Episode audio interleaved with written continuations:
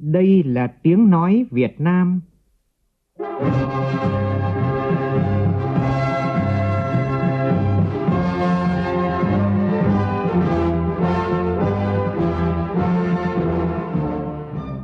là tiếng nói Việt Nam, phát thanh từ Hà Nội, thủ đô nước Cộng hòa xã hội chủ nghĩa Việt Nam.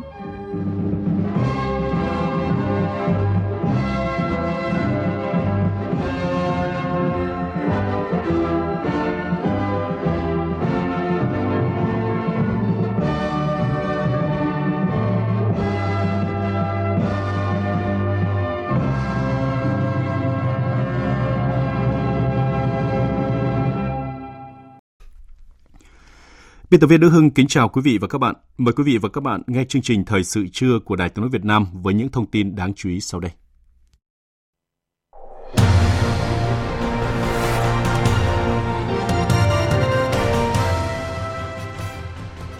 Chính phủ thành lập tổ công tác để thúc đẩy tiến độ triển khai dự án cảng hàng không quốc tế Long Thành. Sau 7 ngày làm nhiệm vụ tìm kiếm cứu nạn tại Thổ Nhĩ Kỳ, đoàn công tác của nước ta đã nhận được nhiều tình cảm của chính phủ cũng như nhân dân Thổ Nhĩ Kỳ. Nhiều địa phương công bố phương án tuyển sinh lớp 10 năm học tới, trong đó Đồng Tháp là tỉnh duy nhất tuyển sinh vào lớp 10 bằng phương thức xét tuyển. Trong phần tin thế giới, Triều Tiên xác nhận tiến hành phóng thử tên lửa đạn đạo xuyên lục địa nhằm chống lại các thế lực thù địch. Ngay lập tức Mỹ, Nhật Bản, Hàn Quốc kêu gọi quốc tế gia tăng trừng phạt Triều Tiên. Trung Quốc tuyên bố sẽ đưa ra văn kiện lập trường về giải pháp chính trị cho cuộc xung đột Nga-Ukraine nhân dịp tròn một năm xảy ra chiến sự.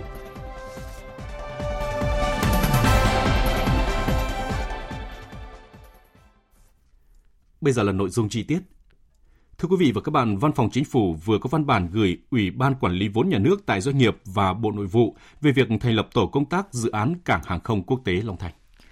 Trước đó, tại cuộc họp kiểm điểm tình hình triển khai dự án, Thủ tướng Chính phủ và Phó Thủ tướng Chính phủ đã yêu cầu các bộ ngành chủ động thực hiện các nhiệm vụ. Tuy nhiên, các yêu cầu đề ra về tiến độ đến nay đều chưa đạt. Nguyên nhân phần lớn là do khâu tổ chức thực hiện – trong đó có công tác đấu thầu gói thầu nhà ga hành khách của dự án thành phần 3. Trách nhiệm chính thuộc về chủ đầu tư, đại diện chủ sở hữu của chủ đầu tư là Ủy ban Quản lý vốn nhà nước tại doanh nghiệp và cơ quan quản lý nhà nước, Bộ Giao thông Vận tải. Các cơ quan liên quan phải kiểm điểm trách nhiệm theo chức năng, nhiệm vụ và các công việc được phân công, đồng thời chịu trách nhiệm tập trung khắc phục, bù đắp lại thời gian đã bị lãng phí trôi qua. Thủ tướng Chính phủ yêu cầu các cơ quan liên quan xác định lại trách nhiệm của mình để tổ chức thực hiện theo thẩm quyền. Tính đến thời điểm hiện tại, nhiều địa phương đã công bố kế hoạch tuyển sinh vào lớp 10 năm học 2023-2024. Trong đó Đồng Tháp là tỉnh duy nhất tuyển sinh vào lớp 10 bằng phương thức xét tuyển. Tại tỉnh Đồng Tháp, các trường trung học phổ thông sẽ xét kết quả rèn luyện học tập 4 năm học trung học cơ sở. Thời gian xét tuyển từ ngày 1 đến ngày 5 tháng 6, thông báo kết quả trúng tuyển trước ngày 10 tháng 7 với những học sinh không trúng tuyển vào lớp 10 sẽ tham gia học nghề hoặc là học chương trình giáo dục thường xuyên tại các trung tâm giáo dục thường xuyên, trường trung học phổ thông tổ chức dạy học theo chương trình giáo dục thường xuyên. Bộ Giáo dục và Đào tạo cho biết từ năm 2025, kỳ thi tốt nghiệp trung học phổ thông dự kiến gồm 4 môn bắt buộc là toán, ngoại ngữ, ngữ văn và lịch sử. Hiện Bộ Giáo dục và Đào tạo đang nghiên cứu phương án đáp ứng yêu cầu của chương trình giáo dục phổ thông mới, sau đó sẽ trình chính phủ xem xét trước khi công bố.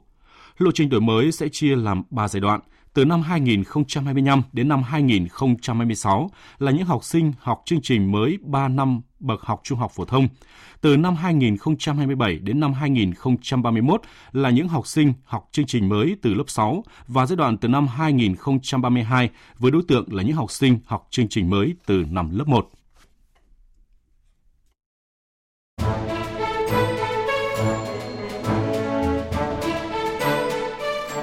Góp ý dự thảo luật đất đai sửa đổi.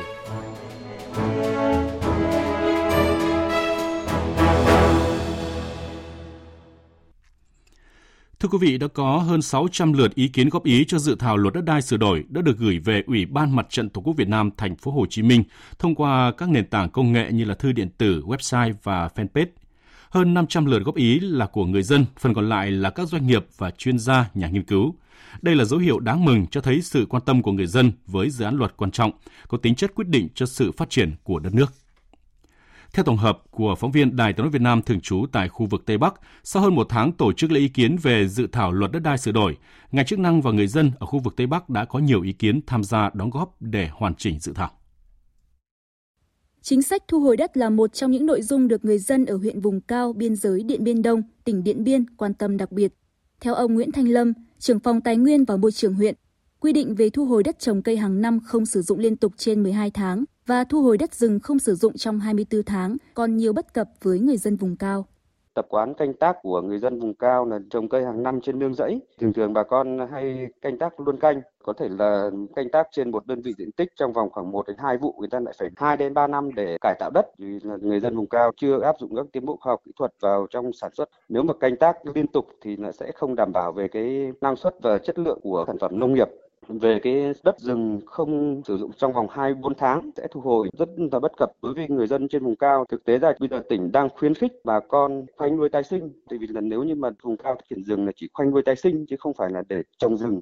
Để mà thuận lợi cho bà con vùng cao thì cũng đề nghị là trong cái quy định của luật đất đai cũng có quy định riêng cho vùng đồng bào dân tộc thiểu số vùng cao để phù hợp với cả cái sử dụng đất trên địa bàn.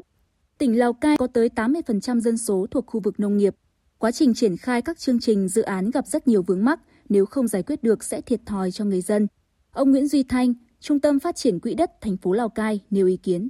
Đối tượng sử dụng đất là hộ gia đình cá nhân trực tiếp sản xuất nông nghiệp, không có giấy hoặc là không đủ điều kiện cấp giấy thì sẽ được bồi thường theo hạn mức quy định thì cái bất cập ở đây là như vậy luật chỉ đề cập được cái vế đằng trước là sử dụng đất trước ngày 1 tháng 7 2004. Thế còn cái vế đằng sau thì luật không đề cập đến. Vế đằng sau là sau ngày 1 tháng 7 2024 thì liệu có được bồi thường hay là hỗ trợ hay là như thế nào thì đề nghị luật cũng phải làm rõ ra. Nhiều ý kiến của các cơ quan quản lý nhà nước về lĩnh vực này thì quan tâm tới việc đồng bộ hóa pháp luật, nhất là giữa luật đất đai và luật lâm nghiệp hay giữa luật đất đai với luật tài sản công và luật đấu giá tài sản. Ông Mai Văn Thạch, Giám đốc Sở Tài nguyên và Môi trường tỉnh Lai Châu cho biết. Cần xây dựng pháp luật đất đai đồng bộ với các pháp luật khác. Các văn bản dưới luật thì cũng đồng bộ với các quy định khác. Những cái nào quy định cho địa phương thì đồng bộ giữa các địa phương để thuận lợi trong cái quá trình tổ chức thực hiện. Việc sửa luật đất đai thì tập trung vào các cái vấn đề người dân tổ chức đang quan tâm, đặc biệt là qua thanh tra, kiểm tra, kiểm toán và các cái kiến nghị của địa phương để làm sao đấy mà sửa luật đất đai, tháo gỡ những cái khó khăn vướng mắc ở tại địa phương cơ sở. Như chúng tôi đã nhiều lần thông tin, việc tổ chức lấy ý kiến nhân dân theo hình thức trực tuyến được tổ chức chặt chẽ chú đáo. Người dân được tiếp cận với dự thảo luật đất đai sửa đổi, có câu hỏi định hướng và những vấn đề trọng tâm để đề xuất ý kiến. Việc tổng hợp ý kiến cũng sẽ được tiến hành khoa học, đảm bảo chất lượng và phản ánh thực tiễn, tâm tư, nguyện vọng của nhân dân. Việc lấy ý kiến trực tuyến sẽ được tiến hành song song với các hình thức khác từ nay đến hết ngày 15 tháng 3 tới. Dự án đường cao tốc Bắc Nam phía Đông giai đoạn 2021-2025 đi qua tỉnh Quảng Bình được khởi công từ đầu năm nay. Dự án này đi qua 6 huyện, thị xã, thành phố của tỉnh Quảng Bình. Người dân mong muốn đẩy nhanh tiến độ thực hiện tái định cư để bà con sớm ổn định cuộc sống. Và địa phương cũng đang nỗ lực để dự kiến trước ngày 30 tháng 6 tới đây sẽ bàn giao 100% mặt bằng sạch. Phóng viên Thành Hiếu tại miền Trung thông tin. Người dân bị ảnh hưởng bởi dự án mong địa phương đẩy nhanh tiến độ thực hiện sớm chi trả tiền bồi thường. Một số hộ đề nghị chính quyền tạo điều kiện thuận lợi để người dân khai thác, thu hoạch các loài cây trồng trên đất đã được bồi thường giải phóng mặt bằng. Ông Nguyễn Xuân Cư, trưởng thôn Vĩnh Phước, xã Quảng Lộc, thị xã Ba Đồn cho rằng đa số người dân đồng tình cao với dự án xây dựng công trình trọng điểm quốc gia.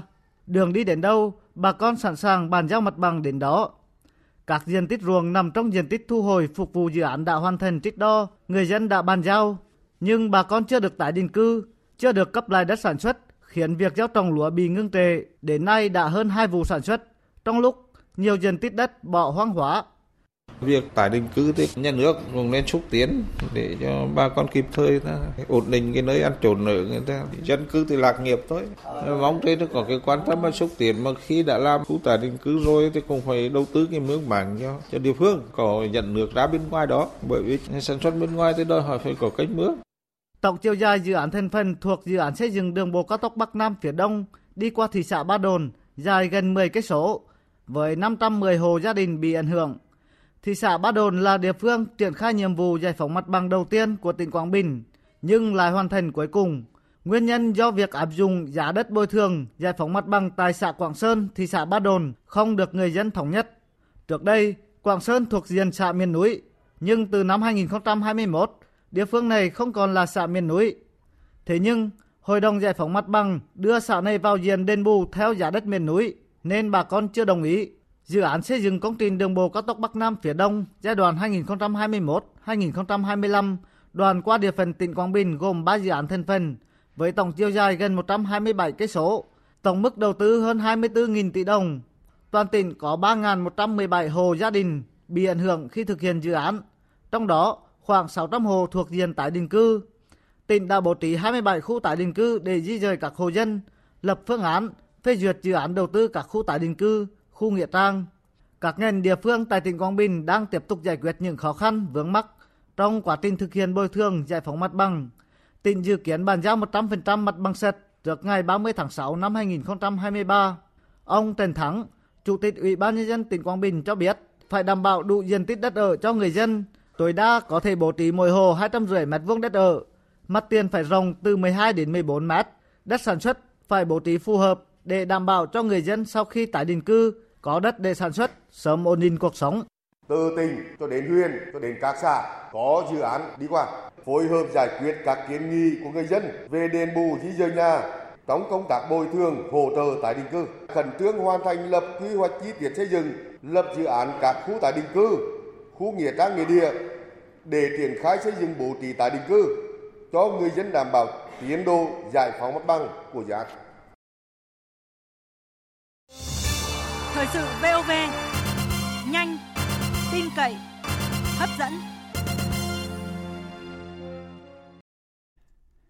Thưa quý vị, lực lượng cứu hộ cứu nạn của Quân đội Nhân dân Việt Nam tiếp tục thực hiện nhiệm vụ tìm kiếm tại tỉnh Hatay, Thổ Nhĩ Kỳ theo hợp đồng với cơ quan chức năng sở tại.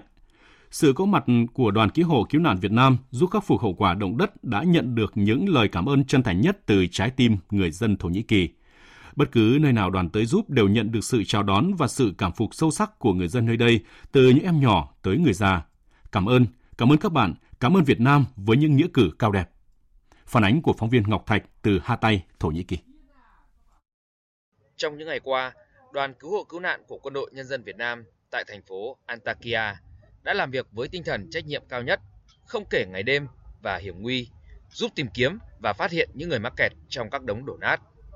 Với chó nghiệp vụ và các trang thiết bị hiện đại cùng bản lĩnh của những người lính tinh nhuệ, đoàn đã giúp bạn thực hiện tìm kiếm tại nhiều vị trí, trong đó có 14 vị trí phát hiện có nạn nhân trong các đống đổ nát. Thành công nhất và vui sướng nhất là có hai vị trí có người còn sống sót. Kết quả đó đã nhận được sự thán phục và cảm kích của người dân nơi đây. Anh Salem Otruk, người dân thành phố Antakya vui mừng nói. Cảm ơn các bạn rất nhiều. Cảm ơn các bạn đã đồng hành cùng chúng tôi, cũng như chia sẻ cùng chúng tôi vượt qua thời khắc khó khăn này. Xin ngàn lần cảm ơn các bạn. Anh Nakat Andana, người dân Antakya nói. Cảm ơn sự có mặt của đội cứu hộ Việt Nam. Chỗ nào tại hiện trường, chúng tôi cũng gặp đội cứu hộ của Việt Nam và nhận được sự hỗ trợ nhiệt tình khi chúng tôi cần. Nhiều người dân Thổ Nhĩ Kỳ đã nghe, đã biết và luôn dành cho người dân và dân tộc Việt Nam một tình cảm đặc biệt. Họ đã vượt hơn 200 km để tìm gặp đoàn cứu hộ Việt Nam, chỉ muốn nói lời cảm ơn. Bởi họ biết và vô cùng cảm kích khi lần đầu tiên Quân đội Nhân dân Việt Nam cử lực lượng ra nước ngoài giúp tìm kiếm cứu hộ, cứu nạn. Đất nước mà Quân đội Nhân dân Việt Nam đến là Thổ Nhĩ Kỳ. Điều đó càng vun đắp cho tình đoàn kết, hợp tác, hữu nghị giữa nhân dân hai nước. Anh Aziz Talha Yavuz, người dân Andara nói. Tôi có một tình cảm đặc biệt yêu quý Việt Nam. Khi chúng tôi bị tổn thất, thương đau, các bạn đã tới từ một đất nước xa xôi và là lần đầu tiên quân đội các bạn ra nước ngoài giúp cứu hộ. Các bạn tới để đứng bên cạnh chúng tôi, giúp chúng tôi vượt qua mất mát này. Người dân Thổ Nhĩ Kỳ chúng tôi muốn nói cảm ơn, cảm ơn các bạn Việt Nam. Rất nhiều quốc gia tới đây gửi lực lượng cứu hộ tới, trong đó có Việt Nam. Chỉ với một hành động đơn giản, đưa tay phải lên ngực trái, người dân Thổ Nhĩ Kỳ muốn bày tỏ sự biết ơn, sự cảm kích to lớn trước sự dũng cảm, bản lĩnh và tình cảm cao quý của các chiến sĩ cứu hộ, cứu nạn Việt Nam. Sự có mặt kịp thời và bằng những hành động thiết thực, đoàn cứu hộ Việt Nam càng khẳng định tình đoàn kết quốc tế cao cả, sẵn sàng cùng cộng đồng quốc tế giúp đỡ và hỗ trợ nhân đạo bất kỳ quốc gia, dân tộc nào khi họ khó khăn, thiên tai, khủng hoảng. Sứ mệnh của các anh càng minh chứng cho bạn bè quốc tế thấy người dân và dân tộc Việt Nam luôn yêu chuộng hòa bình, luôn nỗ lực vì một thế giới hòa bình, đoàn kết và phát triển. Theo số liệu mới cập nhật, số người thiệt mạng do động đất ở Thổ Nhĩ Kỳ và Syria đã vượt quá con số 46.000. Trong đó, tại Thổ Nhĩ Kỳ đến nay là hơn 40.640 người, còn tại Syria khoảng hơn 5.800 người chết. Tại Thổ Nhĩ Kỳ, tổng cộng 264.000 căn hộ bị phá hủy. Ông Yunus Serer, người đứng đầu cơ quan quản lý tình huống khẩn cấp và thảm họa nước này cho biết các nỗ lực tìm kiếm và cứu hộ phần lớn sẽ kết thúc vào tối nay 19 tháng 2. Mời quý vị và các bạn nghe tiếp chương trình Thời sự trưa của Đài Tiếng Nói Việt Nam. Sáng nay, Thành đoàn Đà Nẵng tổ chức phát động tháng thanh niên 2023 với chủ đề Tuổi trẻ Đà Nẵng tiên phong trong chuyển đổi số. Tin của phóng viên Tuyết Lê tại miền Trung. Với chủ đề Tuổi trẻ Đà Nẵng tiên phong trong chuyển đổi số, mục tiêu của tháng thanh niên năm 2023 là tập trung vào các hoạt động phát huy vai trò xung kích tình nguyện, sáng tạo của tuổi trẻ thành phố, đồng hành với thanh niên khởi nghiệp, lập nghiệp, chăm lo hỗ trợ thanh thiếu nhi hoàn cảnh khó khăn, hỗ trợ người dân ứng dụng công nghệ thông tin trong thủ tục hành chính, các hoạt động bảo vệ môi trường, ứng phó với biến đổi khí hậu, ứng dụng công nghệ để tiến hành số hóa các địa danh lịch sử, di tích, địa chỉ đỏ trên địa bàn thành phố. Tại lễ phát động, Thành đoàn Đà Nẵng trao 14 khu vui chơi thiếu nhi, 85 chiếc loa thanh niên và hai thư viện sách cho các đơn vị trực thuộc, tổng kinh phí 4 tỷ 400 triệu đồng. Sau lễ ra quân, các đơn vị trực thuộc thành đoàn đồng loạt ra quân đến 86 địa chỉ đỏ, di tích lịch sử, văn hóa trên địa bàn thành phố, xúc tiến thực hiện các nội dung trong hoạt động số hóa địa chỉ đỏ, hoạt động gắn mã QR, số hóa địa chỉ đỏ, góp phần tuyên truyền quảng bá, giới thiệu về các địa chỉ, địa danh văn hóa lịch sử trên địa bàn thành phố Đà Nẵng thông qua việc ứng dụng công nghệ thông tin với hình thức quét mã QR. Chị Nguyễn Thị Anh Thảo, Phó Bí thư Thành đoàn Đà Nẵng cho biết. Tháng thanh niên năm 2023, Thành đoàn Đà Nẵng chọn chủ đề là tuổi trẻ Đà Nẵng tiên phong với chuyển đổi số, gắn liền với các hoạt động chuyển đổi số trong thanh niên. Thành đoàn Đà Nẵng cũng đã xác định công trình thanh niên năm 2023, đấy là số hóa các địa chỉ đỏ trên địa bàn. Đây là một nội dung có ý nghĩa vô cùng quan trọng nhằm ứng dụng công nghệ thông tin chuyển đổi số trong việc số hóa các địa chỉ, các di tích lịch sử văn hóa. Đoàn viên thanh niên toàn thành phố sẽ thực hiện các cái nội dung như là ra quân bảo vệ môi trường cũng như là các hoạt động an sinh xã hội.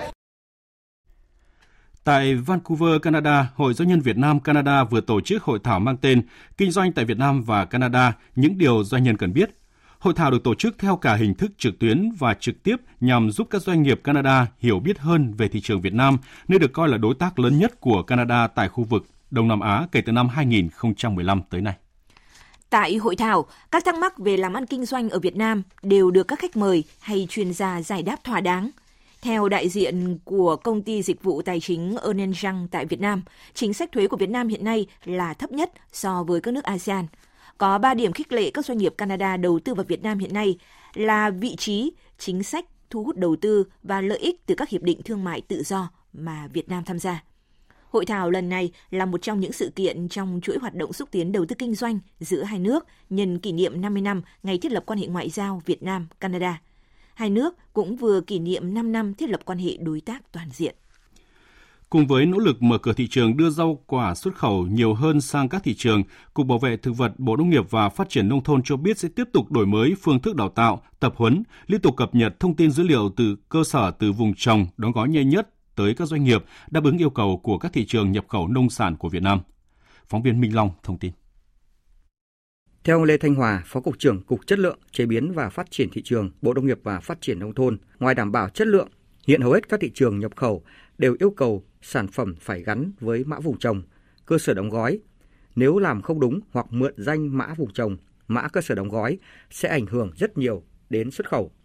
Các doanh nghiệp đã được cấp mã số xuất khẩu cần thực hiện bổ sung thông tin đăng ký xuất khẩu sang Trung Quốc theo lệnh 248 quy định về đăng ký và quản lý doanh nghiệp sản xuất thực phẩm nhập khẩu nước ngoài của Tổng cục Hải quan Trung Quốc trước ngày 30 tháng 6 năm nay.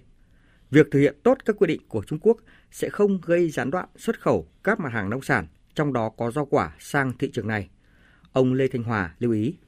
Trung Quốc cũng đã đưa ra rất nhiều các ý định và chúng ta hay gọi là lệnh trong đó có hai cái lệnh quan trọng là 248 và 249 để mà giám sát cũng như là kiểm soát tất cả những vấn đề liên quan đến an toàn thực phẩm đối với các nguồn thực phẩm nhập khẩu vào thị Trung Quốc và trong đó có Việt Nam. Hiện tại chúng ta đã có hơn 2.400 các mã doanh nghiệp được xuất khẩu thực phẩm vào thị Trung Quốc và cơ bản là chúng ta cũng đã đáp ứng được cái việc đăng ký để thúc đẩy cái xuất khẩu thực phẩm. Tuy nhiên là trong thời gian tới chúng ta vẫn phải tiếp tục hoàn thiện cái hồ sơ đối với những cái doanh nghiệp à, đăng ký trực tiếp, chúng ta phải hoàn thiện từ nay đến 30 tháng 6 năm 2023. Như phóng viên Đài tiếng nói Việt Nam đã đưa tin, hiện nay nông dân tỉnh Vĩnh Long đang bước vào vụ thu hoạch rộ cam sành chính vụ.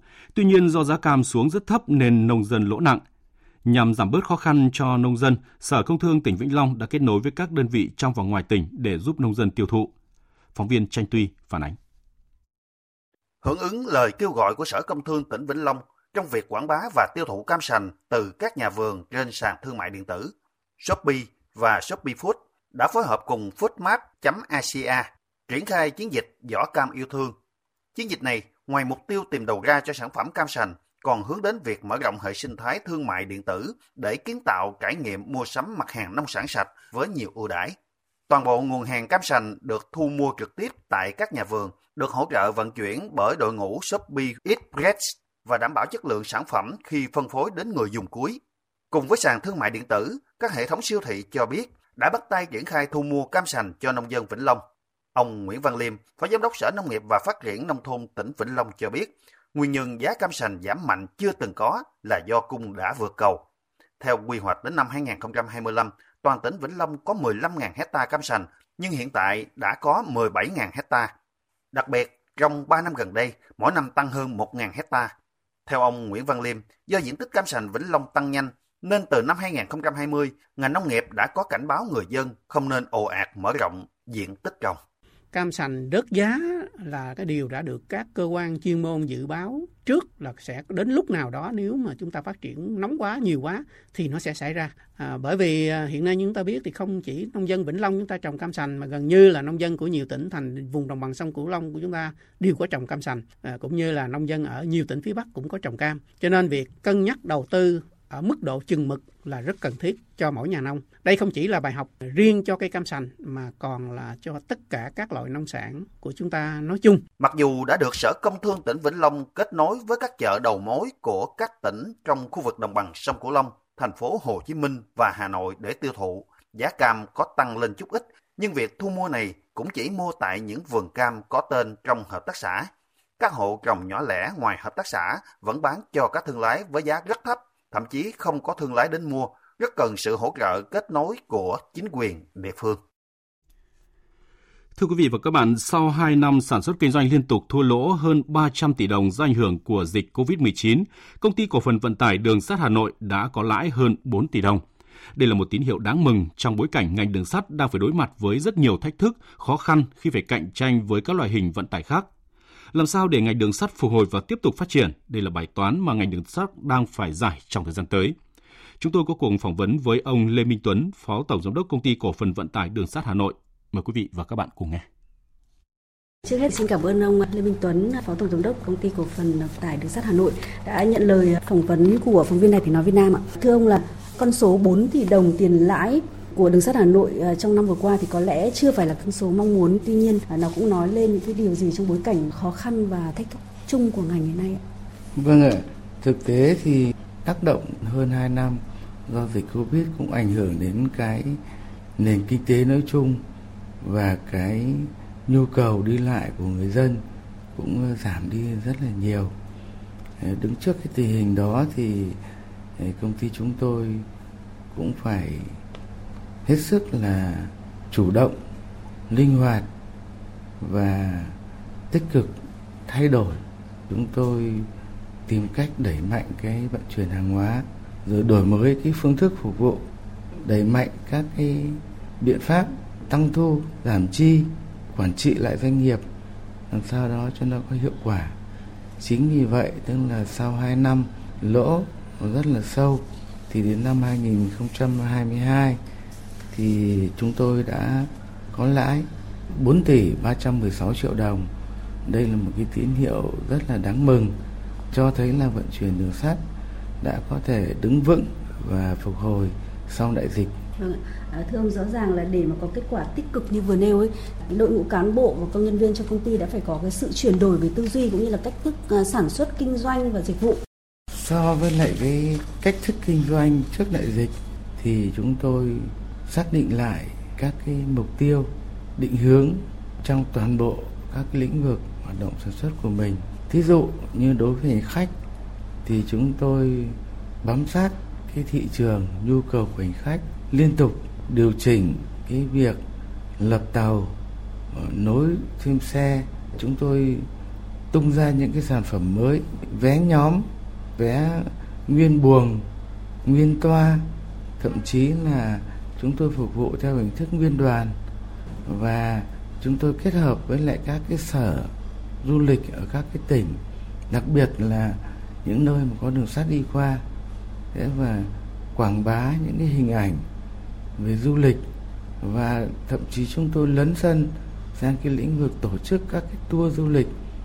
Hiện nay thì rất phổ biến là cái đoàn tàu du lịch, gọi là food tour tuyến Hải Phòng thu hút được ờ, rất nhiều sự quan tâm của xã hội đặc biệt là ờ, đối tượng trẻ.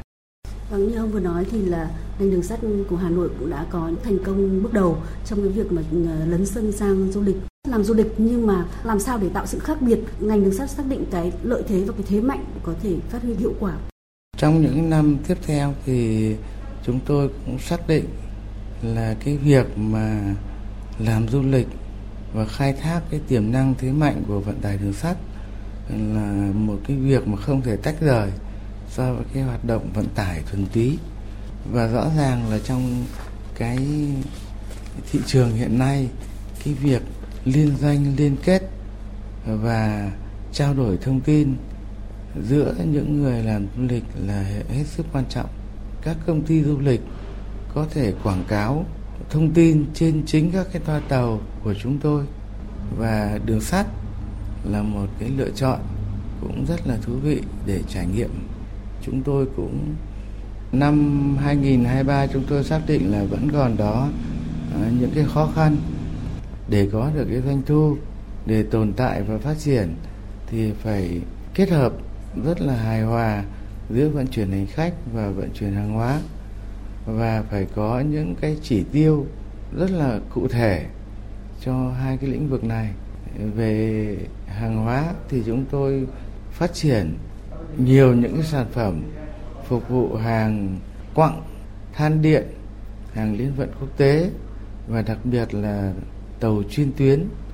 Ngoài việc mà vận chuyển hành khách và cung cấp nhiều những sản phẩm đa dạng, chúng tôi còn tổ chức các cái đoàn tàu theo nhiều cái hình thức khác nhau đáp ứng mọi nhu cầu của hành khách là một trong những cái yếu tố mà à, quyết định đến cái hiệu quả sản xuất kinh doanh của công ty. Một lần nữa xin cảm ơn ông à, đã trả lời phỏng vấn của Đài Tiếng nói Việt Nam ạ.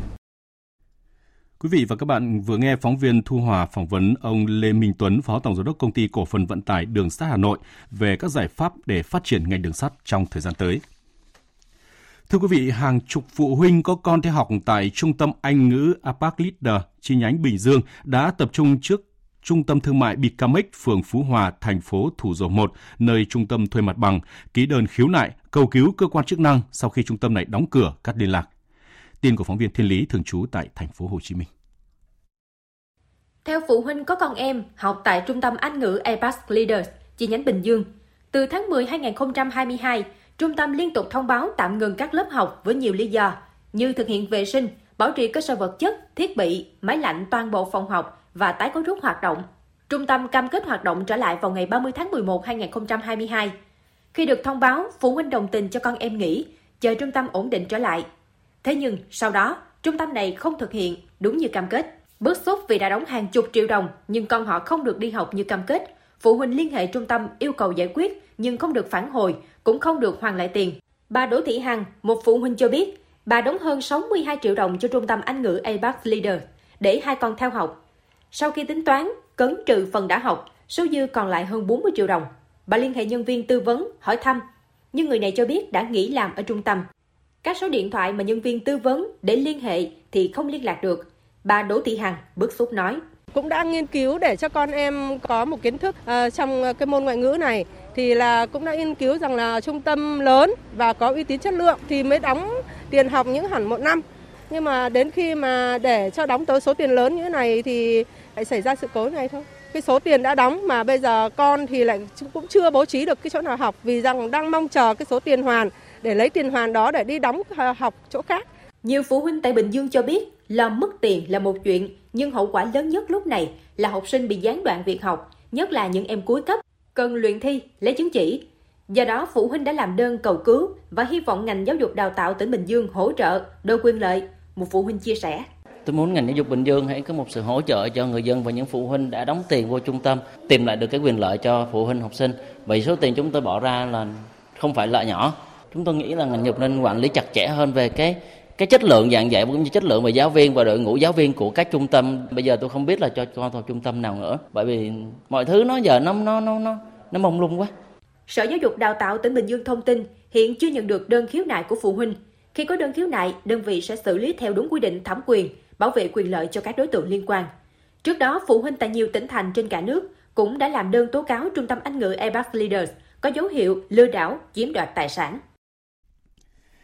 Trước nguy cơ mặn xâm nhập sâu, hàng loạt các địa phương khu vực đồng bằng sông Cửu Long đã tăng cường theo dõi sát thông tin, khẩn trương trữ nước, vận hành công trình thủy lợi hợp lý đảm bảo đủ nguồn nước ngọt sử dụng trong thời gian xâm nhập mặn gia tăng và cả trong mùa khô tới. Nhóm phóng viên khu vực đồng bằng sông Cửu Long phản ánh.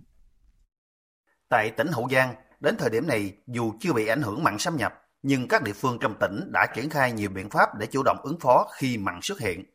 Tại huyện Long Mỹ, địa phương thường chịu ảnh hưởng nặng bởi tình hình xâm nhập mặn hàng năm của tỉnh Hậu Giang.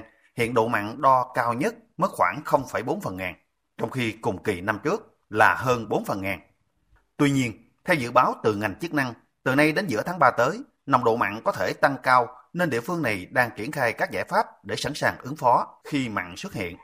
Ông Lê Hồng Việt, trưởng phòng nông nghiệp và phát triển nông thôn huyện Long Mỹ cho biết, cái công tác chuẩn bị của địa phương thì mình không có chủ quan được. Hiện nay thì à, địa phương đã à, kiểm tra các cái cống ở trên địa bàn để mà khi có mặn là vận hành xuống kịp thời. Để phòng các cái trường hợp mà mặn bất ngờ thì huyện cũng có cái kế hoạch xây dựng 60 cái đập thời vụ. Ngoài ra thì hiện nay là đài truyền thanh kể cả chính quyền các cái địa phương cũng đã tăng cường công tác tuyên truyền đối với người dân để cho chuẩn bị hết rồi.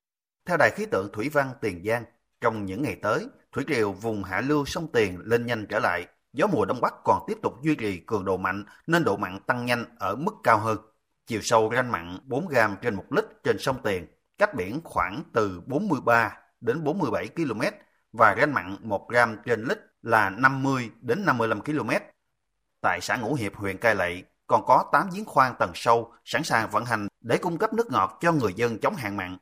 Các vườn cây đều được lắp hệ thống vòi phun, tưới nước tự động để tiết kiệm nước mùa khô. Ông Trình Văn Sĩ, chủ một hecta vườn cây sầu riêng tại xã Ngũ Hiệp, huyện Cai Lậy, tỉnh Tiền Giang, chia sẻ.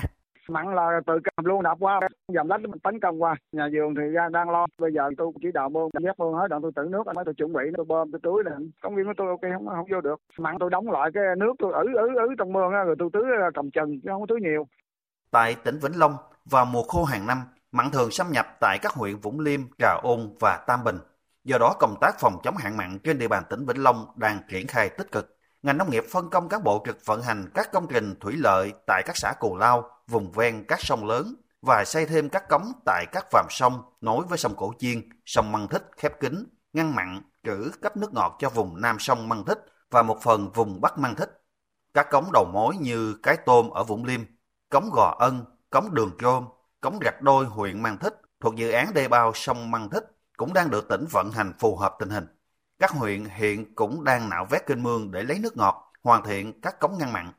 Hiện nay, đối với người dân ở những vùng thường xuyên bị ảnh hưởng bởi nước mặn, cũng đã tự trang bị máy đo độ cho gia đình, thành lập nhóm trong mạng xã hội Zalo tiện cho việc thông báo cho nhau biết khi nước mặn xuất hiện để có biện pháp đóng và mở cống phù hợp. Ông Phẩm Văn Tiếu, một nông dân ở xã Thanh Bình, huyện Vũng Liêm, cho biết nông dân thì có cái máy đo độ mặn trước khi là sử dụng, cũng như là mình muốn tưới hoặc là phun trên ờ, bông trên trái, thì mình phải đo độ mặn trước mình cập nhật thông tin để là kịp thời đối phó với cái hàng mặn ờ, khi cái hàng mặn mà nếu mà có cái lên cao thì ờ, ở đây kịp thời là bí bọng trước, bí cống trước, rồi để lấy cái nguồn nước ngọt dự trữ để là tưới tiêu cho, trong vườn. Tỉnh Cà Mau đang bước vào những tháng cao điểm của mùa khô năm 2023. Để khu vực vườn quốc gia U Minh Hạ an toàn trước các nguy cơ, đơn vị quản lý rừng bố trí lực lượng phương tiện phối hợp chặt chẽ với các đơn vị địa phương, tăng cường công tác dự báo, nắm chặt tình hình, đẩy mạnh tuyên truyền vận động để những hộ dân sống trong khu vực vùng đệm vườn quốc gia U Minh Hạ nâng cao ý thức cảnh giác, sẵn sàng ứng phó phòng ngừa nguy cơ cháy rừng có thể xảy ra. Ban Giám đốc Vườn Quốc gia U Minh Hạ chuẩn bị sẵn sàng phương tiện, máy móc, xây dựng phương án đắp đập giữ nước phục vụ phòng chống cháy rừng, đồng thời phân công lực lượng ứng trực, thường xuyên nắm thông tin, phối hợp với đơn vị liên quan tăng cường tuần tra kiểm soát rừng, kịp thời phát hiện và xử lý hành vi vi phạm về quản lý, bảo vệ rừng, phòng chống cháy rừng mùa khô. Từ đầu năm 2022 đến nay, Vườn Quốc gia U Minh Hạ đã đưa vào vận hành hệ thống camera giám sát lửa với hai camera chuyên dụng có thể quan sát bao quát khoảng 2.500 hecta rừng và truyền tín hiệu về Trung tâm Kiểm soát Phòng cháy chữa cháy rừng thông qua hệ thống âm thanh còi báo động. Tỉnh Con Tum hiện cũng bước vào giai đoạn cao điểm của mùa khô với nhiều diện tích rừng đã ở cấp dự báo cháy cấp 5, cấp cực kỳ nguy hiểm. Trước tình hình này, lực lượng chức năng và chính quyền các địa phương đang tăng cường công tác phòng chống cháy rừng.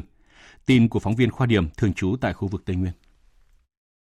Theo Chi cục Kiểm lâm tỉnh Con Tum, hiện có 7 trên 10 huyện thành phố trong tỉnh, cấp dự báo cháy rừng đang là cấp 5, cấp cực kỳ nguy hiểm. Trong tổng số trên 610.600 ha rừng hiện có của tỉnh, diện tích rừng được xác định dễ xảy cháy là trên 227.000 ha. Riêng 4 huyện phía Tây gồm Ngọc Hồi, Đắc Tô, Sa Thầy và Ia Hờ Rai có trên 96.100 ha rừng nguy cơ cháy rất cao. Ông Nguyễn Văn Nam, Phó Chi cục trưởng Chi cục Kiểm lâm tỉnh Con Tum cho biết, lực lượng chức năng và chính quyền các địa phương đang tăng cường công tác phòng chống cháy rừng. Chủ rừng chủ động, chính quyền địa phương có giải pháp chỉ đạo các lực lượng phối hợp và hỗ trợ. Các đơn vị chủ rừng là đã có các chốt chặn, tăng cường công tác cảnh báo, quản lý người ra vào lâm phần, đặc biệt là trực ở các chốt chặn nắm bắt tuyên truyền các cái hộ dân có canh tác nương rẫy mà gần lâm phần. Đối với cấp tỉnh ấy, bộ phận giúp việc của ban chỉ đạo là chi cục kiểm lâm thường xuyên chúng tôi xây dựng kế hoạch để đi kiểm tra, mang tính chất là cùng phối hợp và uốn nắn làm tốt công tác phòng cháy. Và trước khi chuyển sang phần tin thế giới là những thông tin thời tiết đáng chú ý. Hôm nay Bắc Bộ có mưa, vùng núi có mưa rào nặng hạt, trời rét. Theo cơ quan khí tượng quốc gia, từ sáng sớm nay, không khí lạnh đã ảnh hưởng đến hầu hết các nơi ở phía Đông Bắc Bộ và một số nơi ở phía Tây Bắc Bộ và Bắc Trung Bộ. Trong ngày và đêm nay, không khí lạnh sẽ tiếp tục ảnh hưởng đến các nơi khác ở phía Tây Bắc Bộ, Bắc Trung Bộ và một số nơi ở Trung Trung Bộ. Do ảnh hưởng của không khí lạnh kết hợp với rãnh gió Tây trên cao, nên từ hôm nay đến ngày 21 tháng 2, ở khu vực Bắc Bộ và Thanh Hóa có mưa rông, cục bộ có mưa vừa mưa to. Riêng trong hôm nay và ngày mai, vùng núi và trung du Bắc Bộ có mưa vừa, mưa to, có nơi mưa rất to. Khu vực từ Nghệ An đến Thừa Thiên Huế có mưa rào và có nơi có rông. Và lưu ý là trong mưa rông có khả năng xảy ra lốc xét, mưa đá và gió giật mạnh. Từ Thanh Hóa tới Thừa Thiên Huế hôm nay trời lạnh. Bình Định tới Bình Thuận, khu vực Tây Nguyên hôm nay trời nắng, nhiệt độ cao nhất 31 độ. Nam Bộ từ sáng đến chiều nay trời nắng với nhiệt độ cao nhất từ 32 đến 35 độ, thế nhưng về chiều tối, đề phòng mưa rông trái mùa. Xin được tiếp tục với phần tin thế giới. Triều Tiên sáng nay lên tiếng thừa nhận đã phóng tên lửa đạn đạo liên lục địa Hoa Sông 15 nhằm vào khẳng định sự sẵn sàng cho cuộc phản công cơ động và mạnh mẽ chống lại các thế lực thù địch. Vụ việc diễn ra không lâu sau khi Hàn Quốc ra sách trắng quốc phòng sử dụng lại thuật ngữ kẻ thù dành cho Triều Tiên sau 6 năm. Tổng hợp của biên tập viên Đình Nam. Vụ phóng do Tổng cục Tên lửa chỉ đạo được tiến hành theo lệnh sẵn sàng chiến đấu hỏa lực khẩn cấp, được đưa ra vào lúc bình minh, sau đó là mệnh lệnh bằng văn bản của nhà lãnh đạo Kim Jong Un. KCNA cho biết thêm, đơn vị quân đội tiến hành vụ phóng đã đạt điểm xuất sắc trong cuộc diễn tập và Đảng Lao động Triều Tiên đánh giá cao năng lực chiến đấu thực tế của các đơn vị tên lửa đạn đạo liên lục địa. Cũng trong sáng nay, bà Kim Jo Chung, quan chức cấp cao Triều Tiên và là em gái nhà lãnh đạo Kim Jong Un, ra tuyên bố mới, cảnh báo sẽ có phản ứng mạnh mẽ và áp đảo với các hành động thù địch nhằm vào Triều Tiên. Bà cũng chỉ trích Mỹ đang biến Hội đồng Bảo an Liên Hợp Quốc thành công cụ cho chính sách thù địch nhằm vào Bình Nhưỡng.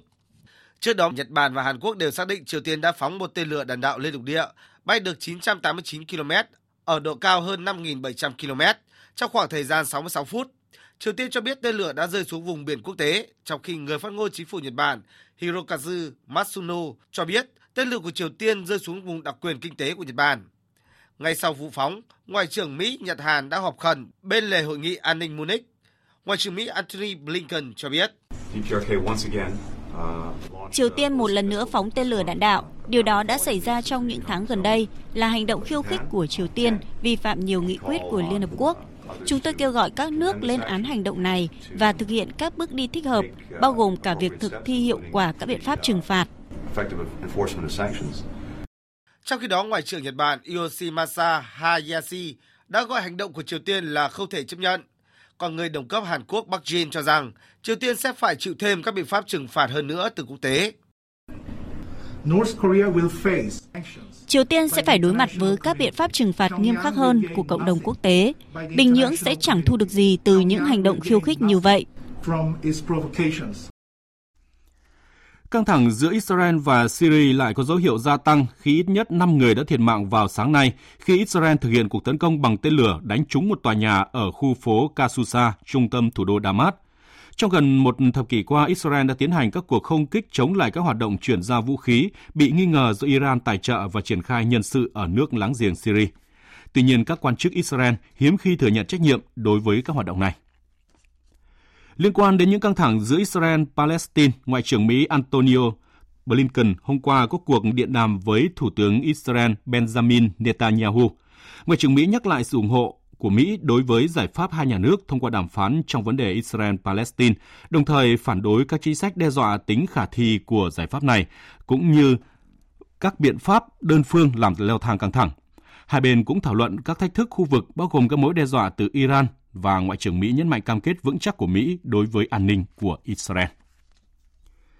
Ngày 24 tháng 2 tới đánh dấu tròn một năm cuộc xung đột Nga-Ukraine, thế nhưng hiện vẫn chưa có bất kỳ dấu hiệu nào cho thấy các bên sớm có thể ngồi và đàm phán hòa bình.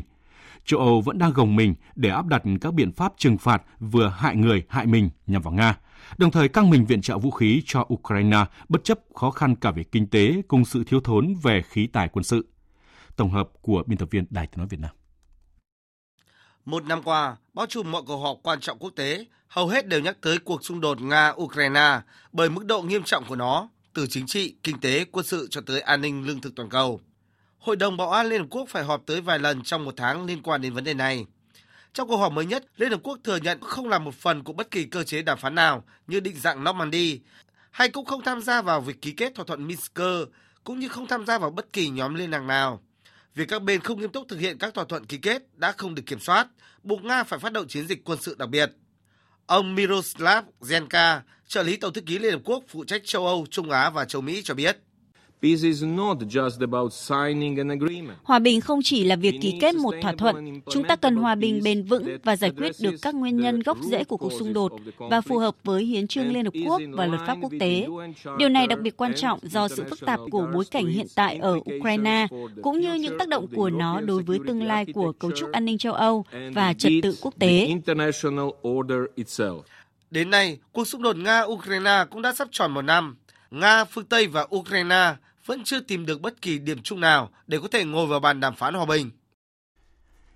Trong diễn biến khác, phát biểu tại hội nghị an ninh Munich diễn ra hôm qua, nhà ngoại giao hàng đầu Trung Quốc Vương Nghị tiếp tục kêu gọi hòa bình và đối thoại cho xung đột Ukraine, đồng thời cho biết Bắc Kinh sẽ đưa ra văn kiện lập trường về giải pháp chính trị nhân dịp tròn một năm xảy ra cuộc khủng hoảng này.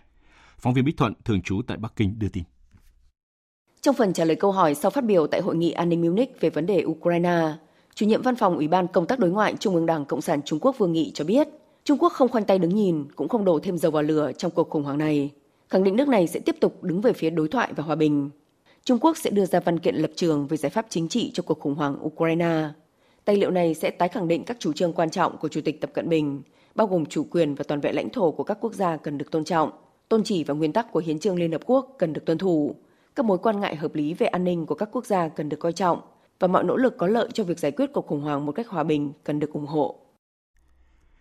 Tuyến cáp quang Internet dài gần 3.000 km nối vùng lãnh thổ Hồng Kông Trung Quốc với tỉnh Bờ Rẹ Sihanouk của Campuchia khi hoàn thành và đưa vào sử dụng sẽ góp phần bổ sung dung lượng lớn Internet đi quốc tế của Campuchia. Đây là khẳng định của ông Chivandes, Bộ trưởng Bộ Biêu chính và Viễn thông Campuchia. Phóng viên Văn Đỗ thường trú tại Campuchia đưa tin.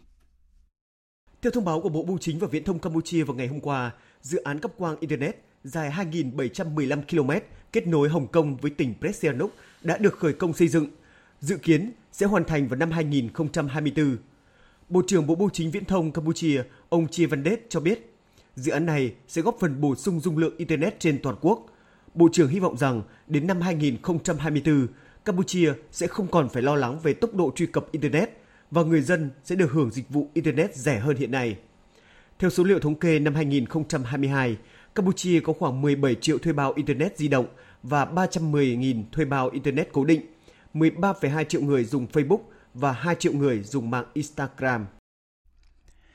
Tiếp theo chương trình, chúng tôi điểm lại những sự kiện quốc tế nổi bật trong tuần qua, những con số ấn tượng, những phát ngôn đáng chú ý. Những phát ngôn ấn tượng, những con số đáng chú ý. Chúng ta cần duy trì cân bằng giữa việc hỗ trợ tốt nhất cho Ukraine, đồng thời tránh làm xung đột leo thang. Tôi hy vọng Tổng thống Mỹ Joe Biden và các đồng minh khác cũng sẽ có cách nhìn này. Đây là tuyên bố của Thủ tướng Đức Olaf Scholz tại hội nghị an ninh Munich với nội dung trọng tâm là cuộc xung đột Ukraine và trật tự an ninh toàn cầu.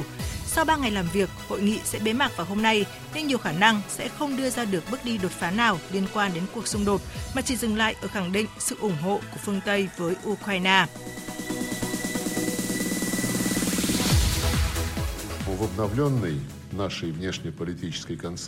Trong khái niệm chính sách đối ngoại cập nhật của chúng tôi, chúng tôi nói về sự cần thiết phải chấm dứt sự độc quyền của phương Tây đối với hình thành khuôn khổ của đời sống quốc tế. Điều mà từ nay về sau sẽ được xác định trên cơ sở cân bằng phổ quát về lợi ích, theo đúng yêu cầu của Hiến trương Liên Hợp Quốc, trong đó xác định rõ tôn trọng nguyên tắc bình đẳng chủ quyền của tất cả các quốc gia. Trong bối cảnh phương Tây tiếp tục gây sức ép với Nga khi cuộc xung đột Ukraine sắp tròn một năm, Ngoại trưởng Nga Sergei Lavrov đã công bố chính sách đối ngoại mới về các đối sách phù hợp với tình hình, đồng thời khẳng định nền kinh tế Nga vẫn trụ vững trước những thách thức. Trung Quốc sẽ thực hiện các biện pháp đáp trả với các thực thể liên quan của Mỹ đã làm tổn hại chủ quyền và an ninh của Trung Quốc theo pháp luật. Người phát ngôn Bộ Ngoại giao Trung Quốc Uông Văn Bân đưa ra cảnh báo sau khi nước này cáo buộc khinh khí cầu của Mỹ bay trái phép qua không phận Trung Quốc ở Tân Cương và Tây Tạng. Diễn biến này đẩy quan hệ Mỹ-Trung thêm căng thẳng sau sự cố khinh khí cầu. Chúng tôi muốn công chúng nhận thức rõ ràng về thực tế và mức độ nghiêm trọng của mối đe dọa từ Triều Tiên. Đặc biệt, sách trắng nêu rõ chế độ và quân đội Triều Tiên là kẻ thù của chúng ta.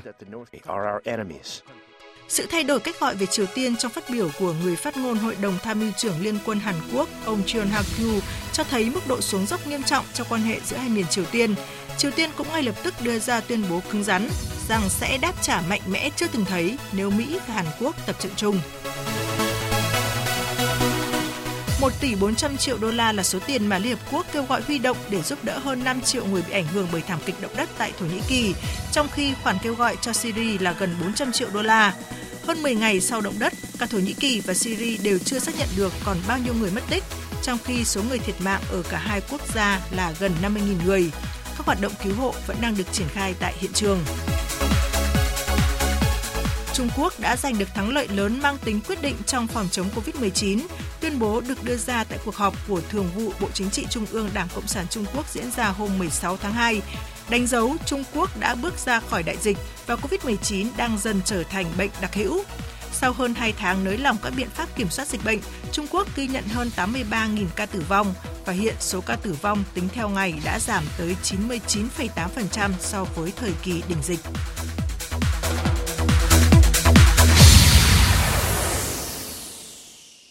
Tiếp tục chương trình thời sự trưa nay là trang tin thể thao.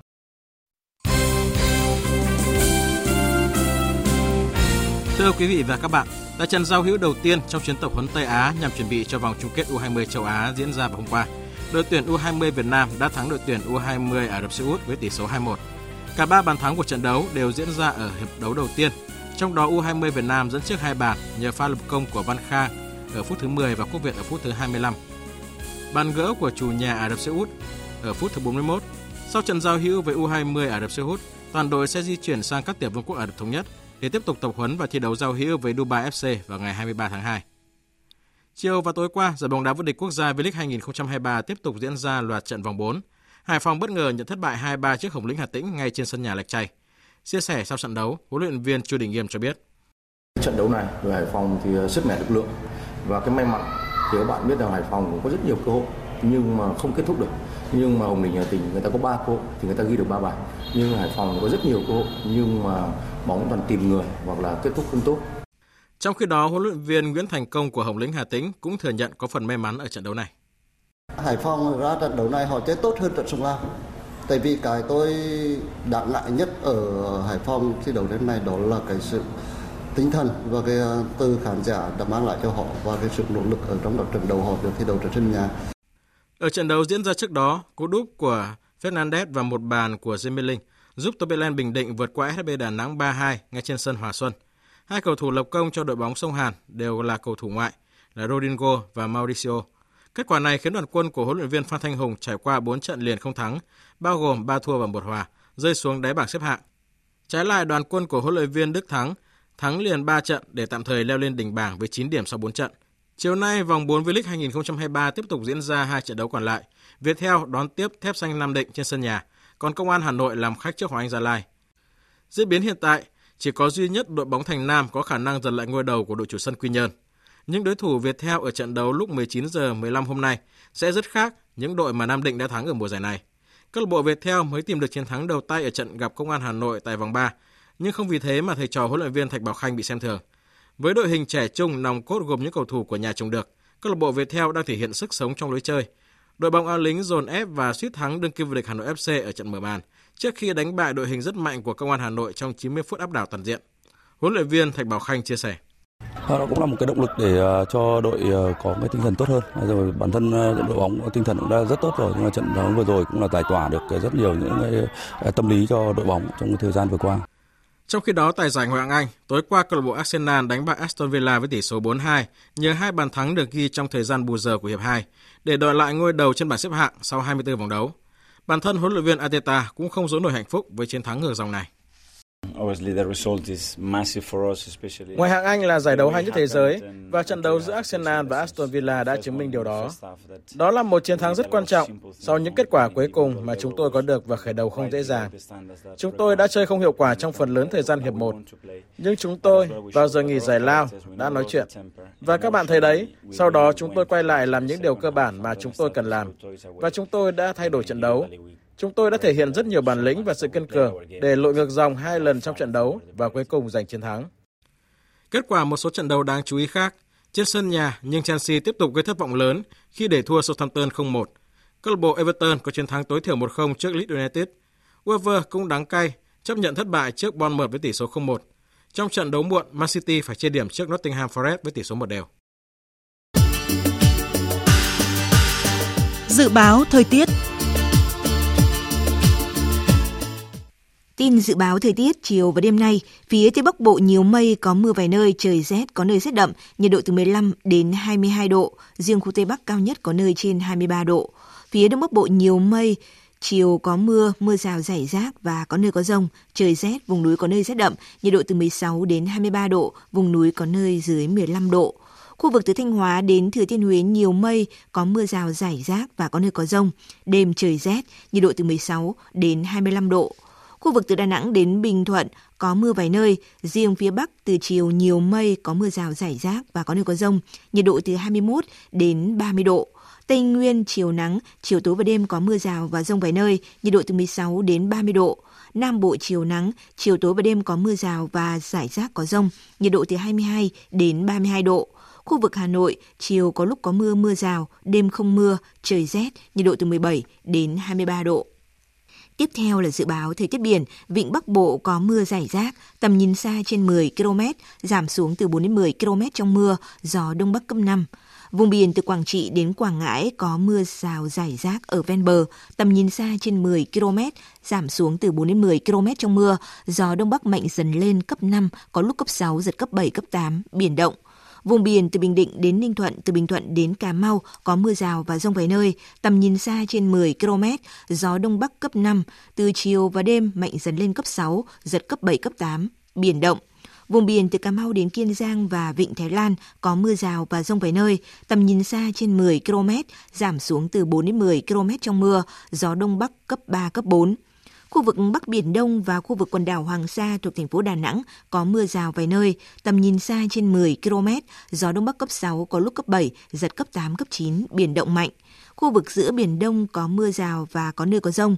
Tầm nhìn xa trên 10 km, giảm xuống từ 4 đến 10 km trong mưa. Gió Đông Bắc mạnh dần lên cấp 5, có lúc cấp 6, giật cấp 7, cấp 8. Riêng phía Bắc từ đêm mạnh lên cấp 6, giật cấp 7, cấp 8, biển động. Khu vực Nam Biển Đông và khu vực quần đảo Trường Sa thuộc tỉnh Khánh Hòa có mưa rào và rông vài nơi. Tầm nhìn xa trên 10 km, gió Đông Bắc cấp 5. Riêng vùng biển phía Tây có lúc cấp 6, giật cấp 7. Đêm mạnh dần lên cấp 6, giật cấp 8. Biển động. Quý vị và các bạn đang nghe chương trình Thời sự trưa của Đài Tiếng Nói Việt Nam. Trước khi kết thúc chương trình, chúng tôi xin tóm lược một số tin chính vừa phát sóng.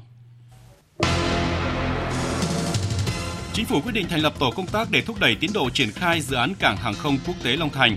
Các cơ quan liên quan phải kiểm điểm trách nhiệm theo chức năng nhiệm vụ và các công việc được phân công, đồng thời chịu trách nhiệm tập trung khắc phục bù đắp lại thời gian đã lãng phí thời gian qua.